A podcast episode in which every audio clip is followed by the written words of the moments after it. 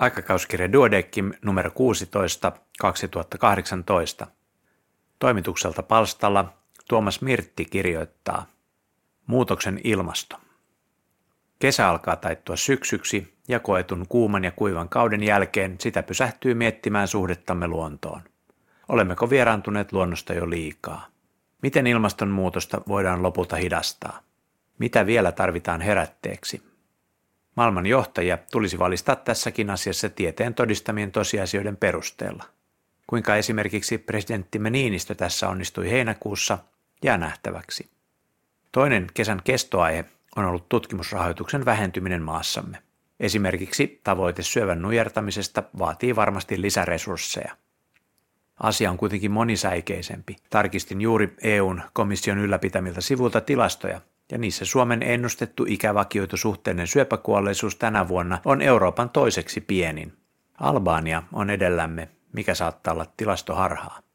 Tarkoittaako tämä sitä, että nykyisillä resursseilla kliininen hoito toteutuu optimaalisesti?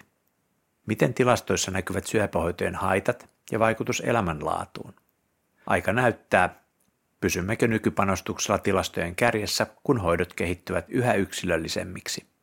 Siksipä esimerkiksi yksilöllisen syövänhoidon mallimaa kampanja tulee käsittää pyrkimyksenä saavuttaa riittävät resurssit varhaisempaa ja täsmällisempää diagnostiikkaa sekä vaikuttavampaa ja tasavertaisempaa hoitoa varten.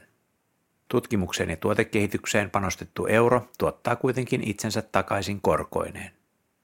Monia lukuja saattaa miettiä, miten voisi muuttaa arjen rutiinejaan. Lisäkoulutus on aina pääomaa, josta ei ainakaan ole haittaa. Aikakauskirja tarjoaa tällä kertaa tietoa muun muassa hospitalistin toimenkuvasta. Muistutamme Fingen tutkimuksesta ja valaisemme katsausartikkeleissa joitakin hieman harvinaisempia tauteja. Onkohan kuumilla kesillä ja tippuritartuntojen määrän lisääntymisellä jokin yhteys? Mykoplasmakin saattaa yhä useammin löytyä sukupuolielimistä keuhkojen sijaan. Voimia kaikille lukijoille syksyn aherrukseen. Tämä ja paljon muuta www.duorikimlehti.fi.